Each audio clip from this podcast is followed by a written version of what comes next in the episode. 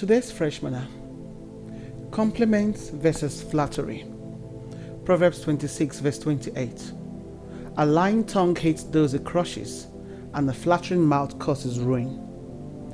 A compliment is an expression, by word or act, of regard, confidence, civility, or admiration, a flattering speech or attention, a ceremonious greeting to someone for something deserving.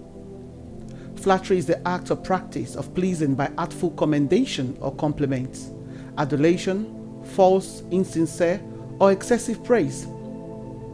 It is essentially sucking up to someone. Compliments make both the receiver and the giver feel good, whilst flattery corrupts both the receiver and the giver. Life is short and difficult.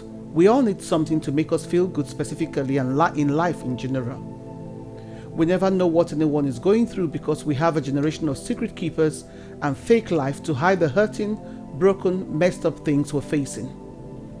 They say flattery will either get you nowhere or everywhere. The motive of flattery is to get something out of someone that they wouldn't give or do otherwise, Wise compliments are positive praises given without an ulterior motive, but in acknowledgement of a job well done, amongst other things. Compliments can be made on look, dressing, speech, and manner. You can compliment just about anything.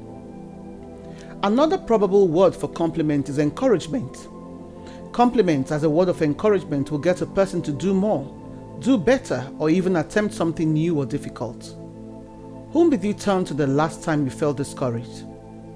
We mustn't allow the enemy to flatter us to point of pride, of lying tongued, because false flattery injures according to Proverbs 26 28.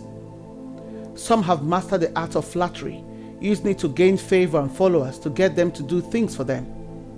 I like complimenting people. It makes me feel good to say something nice to someone that puts a smile on their faces.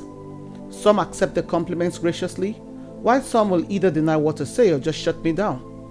Simple things like a nice dress, a nice shirt that looks good on you, it goes a long way to make the receiver feel good and put a smile on their face.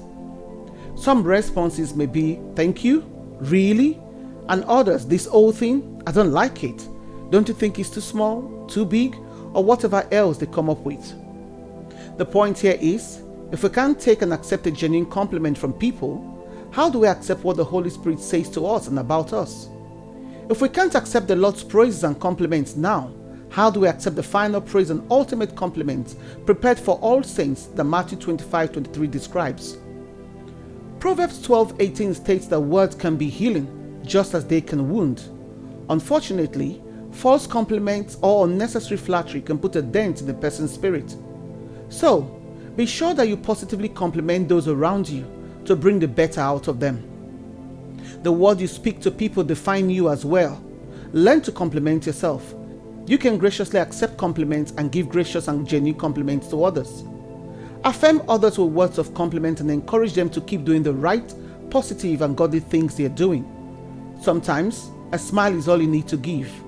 Flattery will get you nowhere, but gracious compliments may open doors for you. Shalom. A message from our sponsor.